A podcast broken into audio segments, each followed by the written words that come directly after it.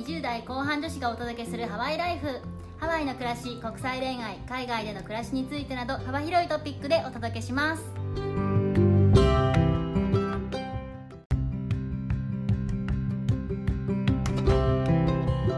こんにちは。こんにちは、ヨネピーと。メッティです。このポッドキャストは前回の続きです。はい。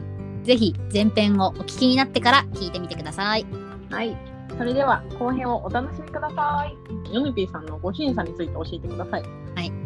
うちの夫はですね、はいあの前も話してたと思うんですけどこのポッドキャストを始めた最初の時には出会ってなかった ああ、そうだったんだ。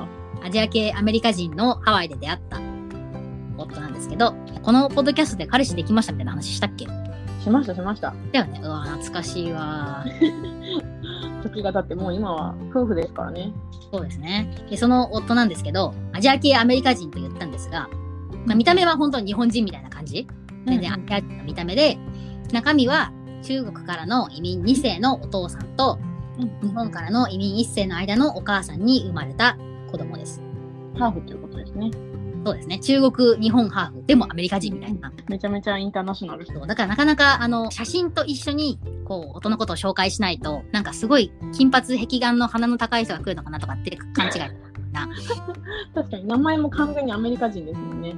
そうそう。名字がね、ちょっと中国系だから、普通の白人とは違うのかなって思われるかもしれないけど、実際のところは、まあ英語がもちろん第一言語で強い人なんですけど、日本語もまあ相当に話す、かなりバイリンガルル。レベルの人です。そうですね。もはや、ペラッペラですよ。そうそう。別に日本人として喋ってて、ほとんど違和感ないもんね。ないですね。うん、本当に込みって話さないと外国人ってわからないと思います。そうですね。本当に政治とかビジネスの難しい漢字とか出てくるとう、んうんちょっと困るたりもするけど、基本的にはほとんどの話題を理解できるっていうような感じです。で、出身地はさっきも言ったけど、カリフォルニア、サンフランシスコとか一個。ですかね、シティボーイ。シティなのかな？ちょっとわかんないけど。本人としてはなんかそんなガツガツエリアの隣に生まれてんのに、本当になんか羊さんみたいな 感じ。確かにめちゃめちゃのあののほほんってしてますよね。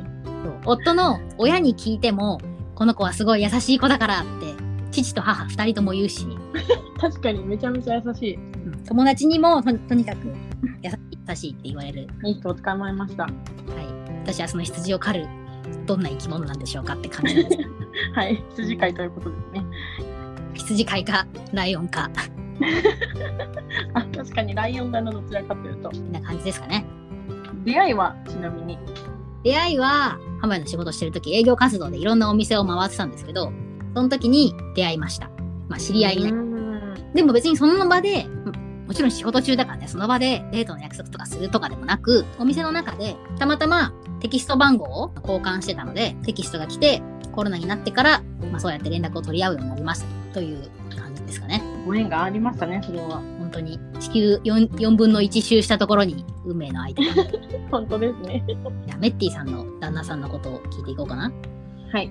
えっ、と、私の主人はフランス人でして、フランス人なんですけれども、アメリカ在住歴がもう12年なので、もうかえー、と英語とフランス語のバイリンガルなんですけど、本も英語で読むし、夢も英語で見るんで、かなり英語強めかなというふうに思います。おとまあ、メッティっていうのは、それはあの主人の名字の一部から取ってるんですけど、主人の先祖にイタリア人がいるので、ちょっとイタリアンな感じのラストネームになっております。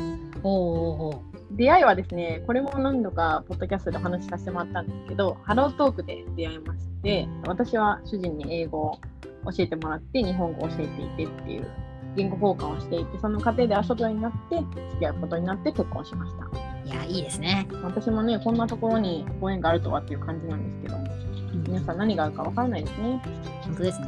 言っていいのかわからんけど、正直ハワイとかに住むとなると、ハワイとかアメリカ、結婚相手をもうガリガリに探しに来る人がたまにいるから、旅行とかでもね。結構います。あ、本当。結構います。まあそれで言うと、私とメッティさんは、なんかそういう感じよりは、どっちかっていうと、まあ、仕事ベースというか、うんうん。まあ、ハワイに住みたかったっていうのはあったかもしれないけど、ハワイって場所を選んでるからね。でも別にその、結婚相手を、あーっていう感じじゃ全然なかったから運命って道に落ちてんだなって思いましたよね。うん、本当ですね。なんか仕事の方がメインできてて、たまたまこうなったっていういうのなので、ああんまり気を張らずにね、出会うこともできましたよね。うんうんうん、結局気を張ってガリガリしてるほど人ほどなんか逃げていっちゃうから相手の人が。男を追いかけたらダメなんですね。そうですね。一般論になったら海外でも、まあ、お互いまあ素敵なパートナーをハワイで幸運なことに出会うことができましたと。はい。はい、じゃあ一通り我々のことを語ってきたところで、はい、我々の出会いとかねこう我々二人に対してっていうところであのいくつか紹介をしていきたいと思います。まず我々ってどうやって出会ったんでしたっけ？はい、我々はあの同じ会社で、先ほども言ったんですけど、ハワイのメディアで出会いました。なんと一緒に働いてた期間期間にして34ヶ月ぐらいですよね。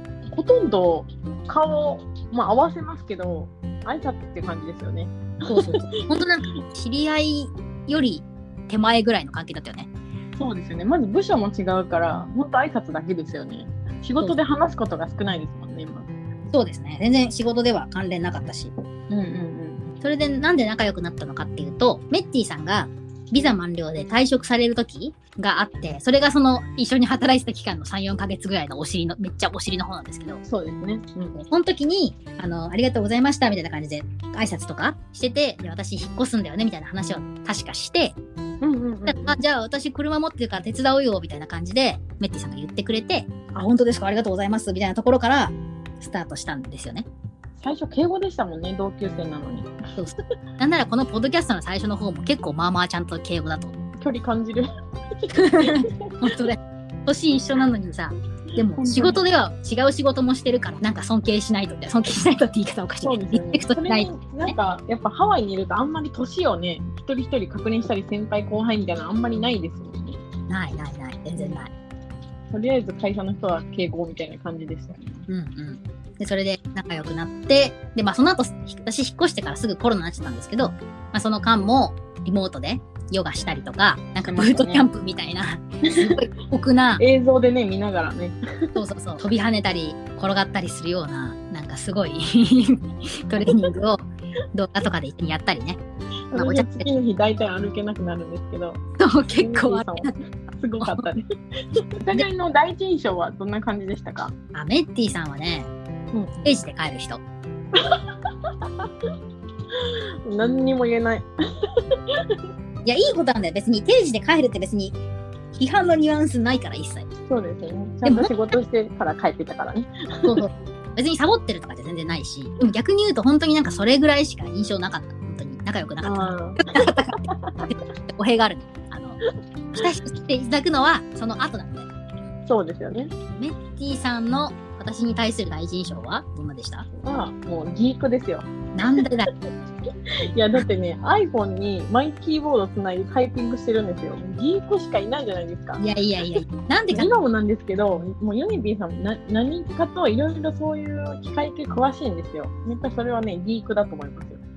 そうかな。まあ、ナードじゃ、うんナードじゃない。助かりますけどね、とても。あ、おうそう。まあ、ナードって言われなくていいかなみたいな感じですけど。う んギークと呼ばせてもらいます。はい。会社のスマホにつないでったっていうのは、持ち歩ける PC じゃなくて、あのデスクトップ PC の支給だったので、うんうんうん。出先ですごい高速でテキストとかするには、普通のそのパソコンでまあ Gmail とかやるようなことはそれでよかったんだけど、やっぱりそのテキストを、テキストとか電話番号同士でやり取りするっていうのはスマホでしかできないので、うんって考えて、それだった。なるほど。ま あそれでも結構面白い光景でしたけどね。あ、本当？結構なんか同じようなコメントは、あの、様々な方からいただいてて、なんか寄せ書きにも書かれたりしたぐらいだったのね。まあ、このリスナーさん気づいてる人多いと思いますけど、ヨネピーさんは結構変わってる人なので、いや、変わっ いや、そんいや、な、あの、どう考えても私の方が一般なんですよ。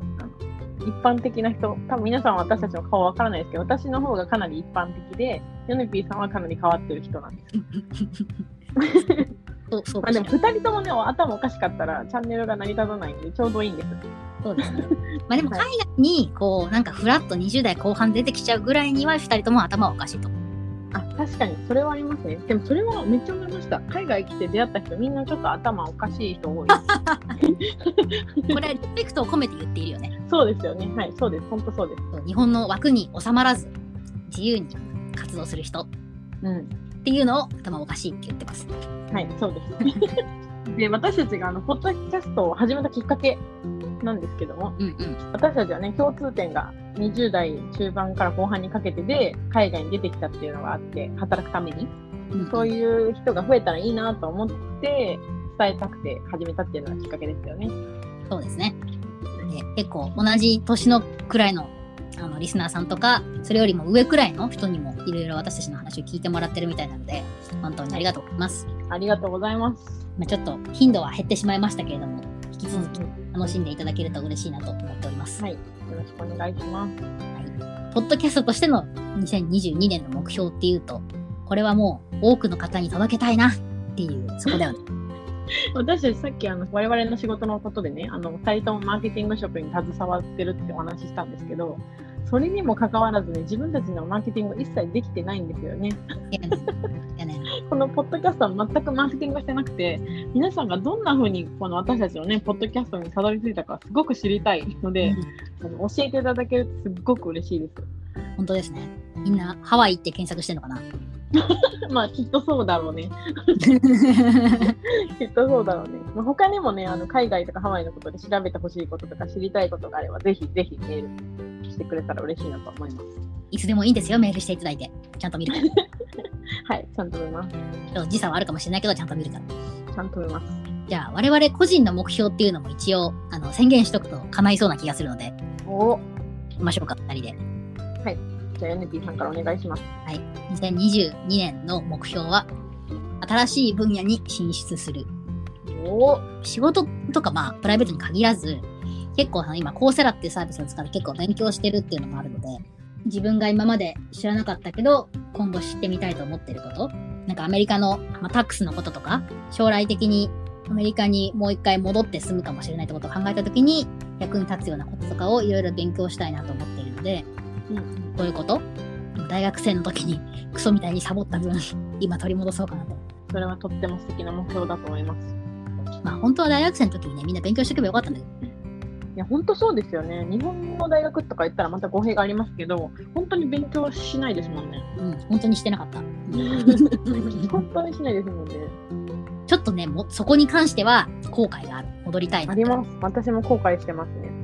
うんもっとガチガチに勉強しときゃよかったなって。うんうん、思います思います。っていうのがまあ一つ。まあ今からでも、まあ遅くないのでね、取り取り返したいっていうところが一つと、あとはまあ、まあ、ポッドキャストも含め、ツイッターとか、インスタグラムとかも私やってるんですけど、外にいろんな情報を発信したり、いろんな人と繋がるっていう活動を続けていきたい。うんうんちょっとなんか今年はなんだかんだ言って生活が変わったので、忙しくしてたという言い訳で、ちょっとシュリンクしてたので、そこをまだやうんうんやり直したいなっていうのと、貯金。突然貯金。金ないとね、何もできないから、本当に。本当そうですね。海外にその26歳から28歳の間でめちゃめちゃ行ったっていうのもあったけど、あの、その時、実はめっちゃ借金とかしたんですよね。え？突然なんかぶち込むけど、今はもう全然ないので、もうなかったことになってるんですけど、本当になんかお金って大事なんですよ。自分のやりたいことを叶えるために。っうん、それはそうだ。ていうのを借金と、あとはハワイに来るためにめっちゃ貯金した期間とかでいろいろ学んだことがあったので、今年も引き続き貯金。でも国内旅行はいっぱい行くよ。うん、それはだ、それも大事。バランスをとってやっていきたいなと思います。はい。はい。じゃあ、メッティさんの22年の目標をどうぞ。はい。私はですね、20 2021年に、さっきもヨネピーさんが言ってたコンセラっていう、あの、オンラインのコースで UX デザインの修了証をなんとか取得することができたんですね。でよそれはまあ2021年の目標だったんですけど、それを達成できたのは良かったんですが、ちょっと2022年はですね、まあ勉強もしたいんですけど、それ以前にちょっと健康第一で行かせてもらいたくってですね、うんうんうん。実はちょっといろいろあって年末にぶっ倒れて入院しまして、え？大丈夫？体を壊すとやりたいことも何もできない。まあお金がないと何もできないんですけど、さらに健康がないと何もできないということが 分かりまして、はい。今年はちょっと健康第一。あとやっぱね、アメリカ本土も旅行行きたいし、で、日本もぜひぜひ今年こそ帰りたいし、うんうんうん。2020年も2021年も帰れなかったんでね、今年こそは帰りたいなというふうに思っております。健康は本当にね、大事だから。うん、健康と貯金が大事ですね。健康と貯金。めっちゃアラサーっぽいこと言ってます。いや、本当です。でもね、20歳の時にはね、わかんないよ、そんなこと。に20歳の時はね、貯金とかあの健康とか考えなくていいんですよね、その時は。そうそうそう。その若さという資産をフル活用すれば、うん。買いたい何でもできますもんね、その時は。しかし、30歳ってそうはいかないんだわ。20歳はお金と健康が大事です。本当。でもこれってね、あれだからね、こう一夜にしては成り立たないものだから、どっちも。そうですね。コツコツやっていかないとですね。そうですね。またやるか、ヨガのクラスとか。本当ですね。やりましょう。ちょっと詳しい自己紹介をさせてもらったんですけれども、我々の2022年もどうぞよろしくお願いいたします。よろしくお願いします。もっと知りたいこととか、聞きたいこととかあったら、本当にメールしてください。はい、ぜひぜひ、どしどしお待ちしております。お待ちしております。では、マハロー。ハロー